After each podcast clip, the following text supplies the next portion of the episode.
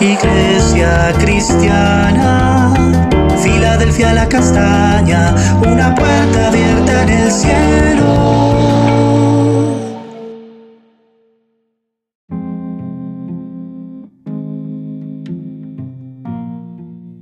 Amada Iglesia, Dios te bendiga. Continuamos con el tiempo devocional y vamos a estar leyendo Eclesiastés capítulo 6 versos 3 al 7 que dice así. Aunque el hombre engendrare cien hijos y viviere muchos años y los días de su edad fueren numerosos, si su alma no se sació del bien y tampoco careció de sepultura, yo digo que un abortivo es mejor que él, porque éste en vano viene y a las tinieblas va y con tinieblas su nombre es cubierto. Además, no ha visto el sol ni lo ha conocido, más reposo tiene éste que aquel. Porque si aquel viviere mil años dos veces sin gustar el bien, ¿no van todos al mismo lugar? Todo el trabajo del hombre es para su boca, y con todo eso su deseo no se sacia. Hoy estaremos hablando acerca de el trabajo del hombre. El pasaje nos habla de una vida de una persona que se ocupa en trabajar para saciar su necesidad y llenar su boca, pero se olvida de mirar a Dios. Veíamos que es una vida que disfruta de bendiciones aparentes, una larga vida que no tiene reposo, se fatiga, se cansa, no disfruta de la creación, de las cosas que Dios nos da por estar trabajando, pero nada los hace. Esto es lo que sucede a todas aquellas personas que se ocupan de sus trabajos, de sus labores y se olvidan de mirar a Dios. No encuentran reposo. Solamente en Jesús existe el verdadero descanso para nuestras almas. Hebreos menciona que existe un reposo en Dios que proviene de escuchar su voz y ser íntimos con Él. Y cuando nos alejamos de Dios, viene la incredulidad. Y esta es la evidencia de un corazón que se aparta de Dios, de sus promesas, que no cree. Y esto lo conduce a un camino de muerte. El pueblo de Israel caminó 40 años en el desierto y por su incredulidad Muchos murieron en el desierto y no llegaron a la tierra de su promesa.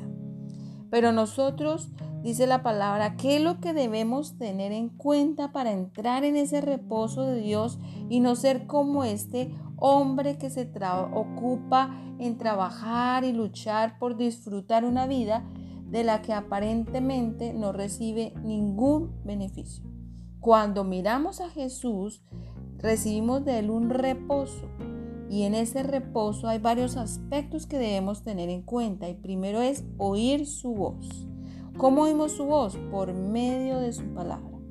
Una oveja se caracteriza porque oye la voz del pastor y la sigue.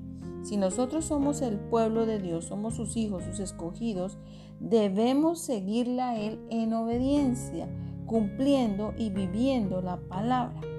Otro aspecto para poder estar en ese reposo de Dios es no endurecer el corazón.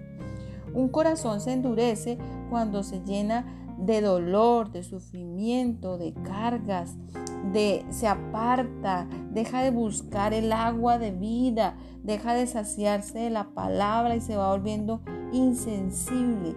Y esto le impide ver a Dios obrar en su interior y deja de creer y por el contrario viene el sufrimiento, el dolor, la agonía y el corazón se vuelve duro. Otro aspecto que también debemos tener en cuenta para permanecer en ese reposo de Dios es no dejar de obedecer. El entrar en el reposo de Dios implica obediencia, cumplir lo que Él nos pide, hacer su voluntad. Por difíciles que sean las circunstancias, Dios siempre está obrando. Y hay otra herramienta para encontrar ese reposo de Dios y es la palabra. La palabra dice que es viva, es eficaz, es cortante, es como una espada de dos filos que penetra, parte el alma, el espíritu, quebranta nuestro carácter, las emociones, los sentimientos, todo lo pone delante de Dios y nos hace evidente. A la luz de Dios salen los pensamientos más profundos y las intenciones del corazón que a Dios no le agrada para ser transformado. Toda nuestra vida debe estar después expuesta delante de Dios y delante de su presencia, así como dice Eclesiastés. De nada nos sirve tanto trabajo, tanta fatiga, tanto cansancio, tanto compromiso con las cosas naturales si Dios no está presente. El trabajo del hombre para nada sirve si no está Jesús. En Jesús encontramos el verdadero reposo, el verdadero sentido de la vida. Todo cobra valor, se hace placentero, se hace agradable. Hay una razón para vivir porque Jesús lo llena todo. Amada iglesia, hoy te invito para que oremos y demos gracias a Dios por su palabra, que nos imparte vida, que nos permite vivir vidas agradables delante de Él, que hace que nuestro trabajo sea placentero y agradable porque Jesús está presente en nuestro diario vivir. Vamos a orar. Padre, te damos gracias en el nombre de Jesús. Señor, te bendecimos por la vida que tú nos das. Señor, ayúdanos cada día a caminar en ti, a escuchar tu voz, a permanecer firmes en tu palabra, a tener un corazón sensible a tu palabra, Señor.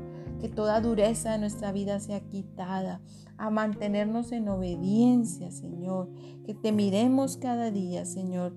Que la palabra sea nuestro alimento diario para caminar y vivir en ti para que el trabajo que tenemos, para que las labores que desarrollemos, Señor, sean placenteras y agradables, porque tú estás con nosotros, porque tú caminas con nosotros cada día. Padre, te damos gracias en el nombre de Jesús. Amén. Amada iglesia, recuerda, Dios te ha establecido como una puerta abierta en el cielo, una iglesia que vive y camina conforme a su palabra. Bendiciones abundantes en este día.